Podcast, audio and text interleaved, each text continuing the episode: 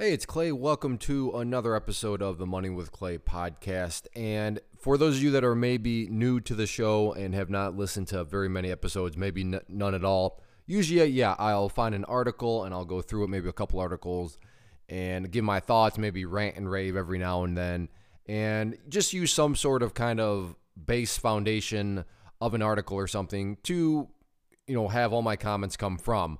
In this situation, though, I'm going to change that up a little bit and just talk about something in general, something that most people, I think, forget about or don't realize. And that's okay because I think this is a relatively unique way to look at it. But in all actuality, it's 100% the factual way to look at it. It is 100% obeying the law of economics way of looking at it. And this is how I want you to look at this particular uh, approach, I guess we'll call it, to life. And I'm going to go through a quick economics lesson here. This is not going to be anything in detail or in depth, so don't worry. Just stick with me. It's not like we're going to start to pull out supply and demand curves or anything like that. But and I also want to note that as you'll see this is this is quite simple. This is not complicated and it's something that anybody can do. Now at times actually doing it can require a little bit of maybe uh, pain and I just mean that pain as in a little short term pain to get ahead. But this is not going to be some sort of, you know, two hour podcast where I sit here and go, now you got to do this, and then you got to do that, and then you got to factor in this, that, and the other thing. No, nothing like that. Very, very straightforward. So back to the economic lesson here. What is labor? Well, labor is a job, right? I mean, that's what you do. You if if you are putting in manual labor or any kind of labor, that's a job. That's true. But what is labor at the core? And labor is time. And what a lot of people don't realize, what a lot of people are not approaching life, you know, with the mentality is is that whether or not you want to believe it, whether or not you want to accept it, the fact of the matter is this you are a CEO. You are a business owner. You are an entrepreneur. What? No, I, I don't offer a product. I don't offer a service. I'm not trying to build a comp. What are you talking about? No, you do offer a service. You do offer a product. Do you know what that product is? I already gave a little hint to that. What is labor again? Time. Your product, your service is time itself. And in economics, in business, that's what people are buying. When they are hiring you for a job, what are they actually doing? Now, of course, they're hiring you to do a, a, a service. They are hiring you to, you know, do something. But what is required of you to do that something? Well, your, your time is required. So they are really just purchasing your time. You are agreeing to give them your time for, I would assume, some money, right? That's what labor is. Labor is just some sort of arrangement from one person to use another person's time. That's all it is, is time. So you, you are in control of your time. But from a business perspective, from an entrepreneur, you know, perspective, you need to be wise with your time, but more particularly, you need to make sure that you make your time worth as much as possible. Because the more your time is worth, guess what? The more people, the more employers are willing to pay you for it, will be required to pay you for it. What do I mean? Well, you know what? I have nothing against these people as long as as long as it's a means to an end.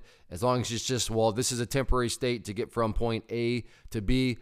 But uh, the typical is flipping burgers, right? All right, th- th- that's fine. Like I said, I don't have anything against those people, assuming it's just a-, a way to get from point A to B. Maybe it's a side hustle. Maybe it's just a way to make some extra money while you're in school. I don't know what it is, but as long as you're not saying, you know what, I, I want my full time career to be a, a hamburger flipper that I would have to disagree, and I, I think you can do a little bit better than that. However, let's just look at it from the point of view of okay, well, what sort of market is out there? So, how many people can flip a burger? How many people can be trained to flip a burger? I would say that the vast majority of people, maybe not right this very second, can flip a burger the right way, but can learn how to flip a burger at, let's just use a stereotypical McDonald's example. So, what does that mean about that person's service, that person's product? Remember, we all have a product and service. It's called our time. Is their time really worth that much when pretty much everybody out there can do what with their time what that person can do with their own time? Well, no, of course not. That would be a what we'd call a minimum wage job, right? Minimum wage is just a situation where you are able to only get well the minimum wage for your time because the skill set, the you know what is required of you, yeah, people just aren't going to be willing to pay that much for your time because they can, they can find anybody, they can purchase anybody's time for that, you know, in this case, flipping burgers, but for any task, you know, any of those minimum wage jobs out there. That's why it's minimum wage because you know what? The employer, they have plenty, plenty, plenty of people to choose from in order to, you know, purchase people's time. So when you have plenty of people to purchase from, that's just right basic economics. If you have a whole lot of supply of something, well, you know, you don't have to pay that much for it, which is sort of why air. You don't have to go around and buy air, right? There's a good supply of air out there, right? That's why air is free, okay? So, all right, well, that becomes a question. All right, well, because flipping burgers doesn't require much skill, there's a lot of people out there that can do it. So, I mean, yeah, I'm not really separating myself from anybody else because, in regards to time, yeah, that, that, that, those companies can they can choose from basically anybody to purchase people's time. So, how do you make your time more valuable? That's what everything boils down to. Is you need to be viewing and going through the world of Wait, what makes my time valuable? One way to make your time valuable is simply to put on some sort of, or to, to, not really put on, but to put yourself in a situation where you have a skill that not that many other people have. And I, well, no kidding, Clay. I, I, I know none, none of this is obvious. None of this is complicated like I started off. But it's amazing how many people sit here and, oh, I can't get ahead. Oh, I can't do this. Oh, woe is me. Oh, the system is rigged against me. And then you say, all right, well, what's your skill set? What are, what are you able to do? What are you willing to do? And then you start to listen and you're like, well, no, no, the, the system's not rigged against you. Your time just isn't worth very much. And you know, your time would be better spent acquiring skills, maybe out there doing stuff rather than sitting on social media and griping and complaining about how the system is rigged against you.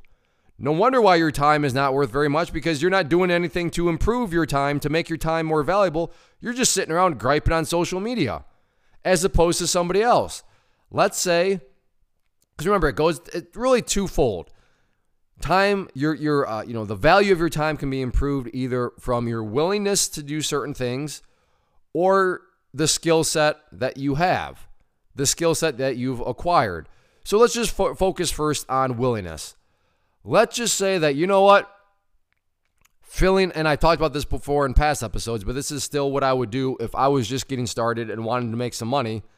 I would start a dumpster business, not in the not in the form of, hey, I'm going to rent out a physical dumpster, but I would start a dumpster business in the sense of, hey, I will fill the dumpster for you. So you would get out there with real estate investors, builders. Um, you could be some, you know, cleaning out houses. Just let me let me get your junk out of here. And this is not this is not like a new business idea. You see, you know, signs out there about you know we'll remove your junk and all that sort of stuff. But that's what's going on. That's that's a great business. Why? Well, anybody can remove junk. That doesn't take any skill. Yes, you're right. It absolutely does. But how annoying is it to demo. How annoying is it to have to lift heavy stuff? How annoying is it to get all dusty and dirty while you clean stuff out?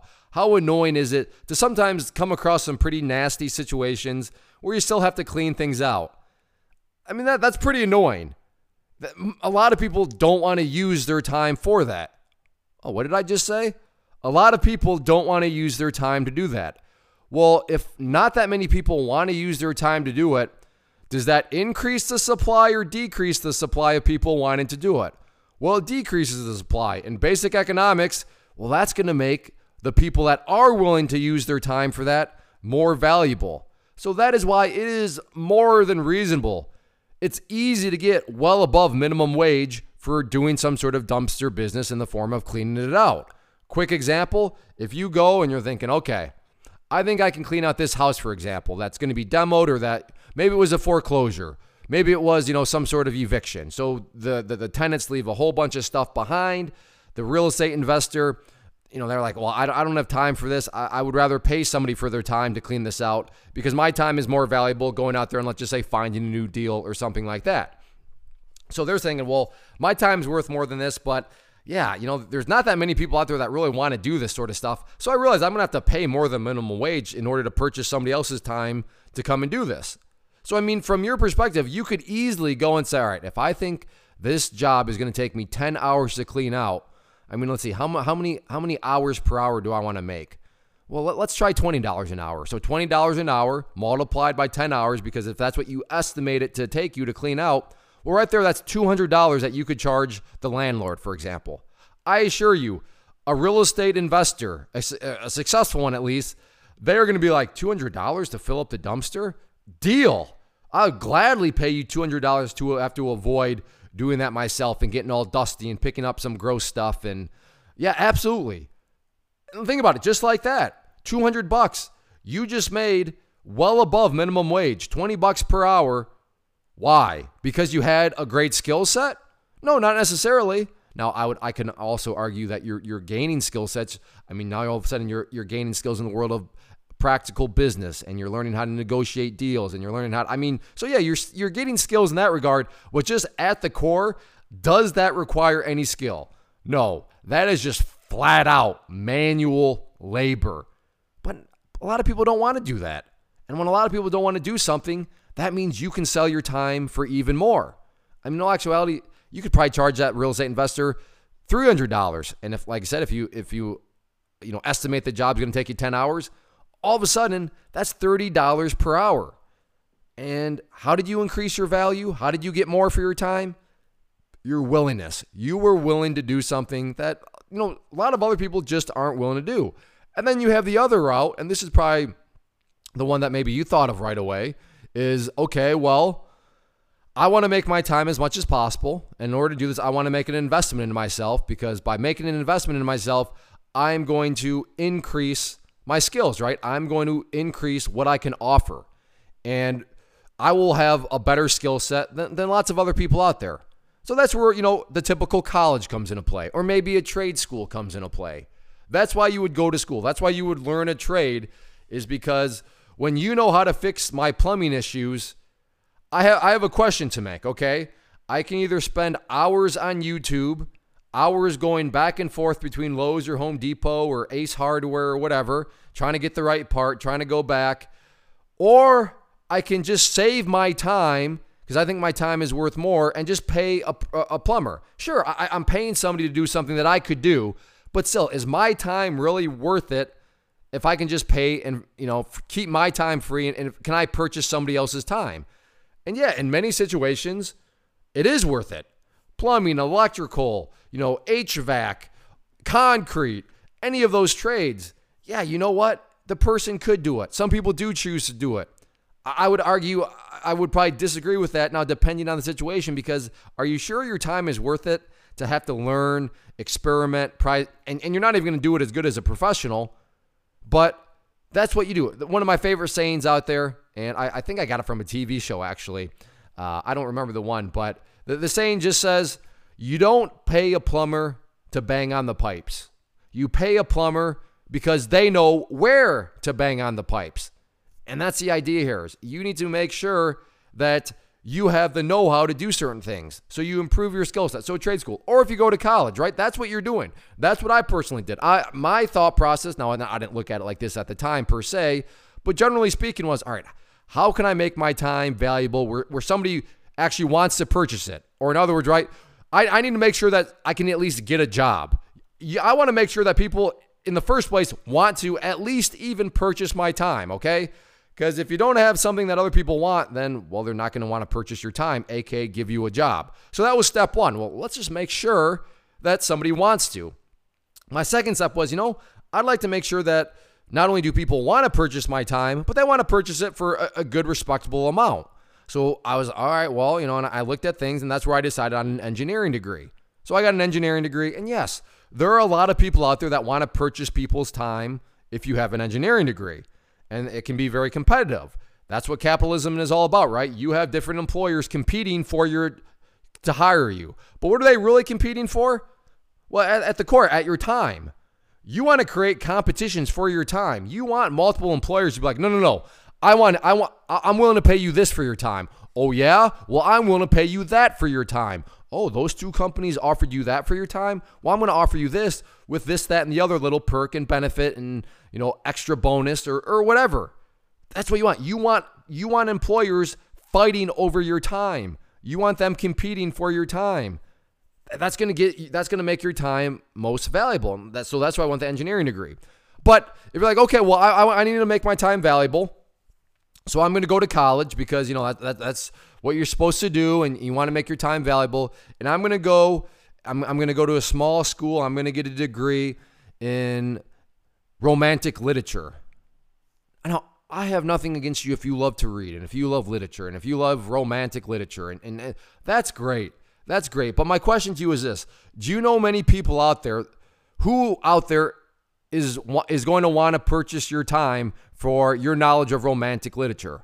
No, I'm not saying there's not a job market. I'm, I'm sure you could, maybe some university would want to purchase your time to become a professor. Uh, but that's, that's pretty small allotment. Maybe you just want to go out there and write a book. That's awesome. I mean, but do you really need a college degree to write a book of romantic literature? Or could you just turn that hobby into something to write a book? Right? Do you see the difference here? So if you're if you're a younger kid, I mean that's awesome if you're in high school listening to this. But really ask yourself before you go and load yourself down in debt and go to college, are you doing something that's actually going to make your time worthwhile? Are you getting some sort of degree? Are you obtaining some sort of skill set that's going to cause people to want to purchase your time? Because again, there's not that many people out there. There's not that many employers out there that are, is, is going to want to purchase your time if you get a degree in romantic literature.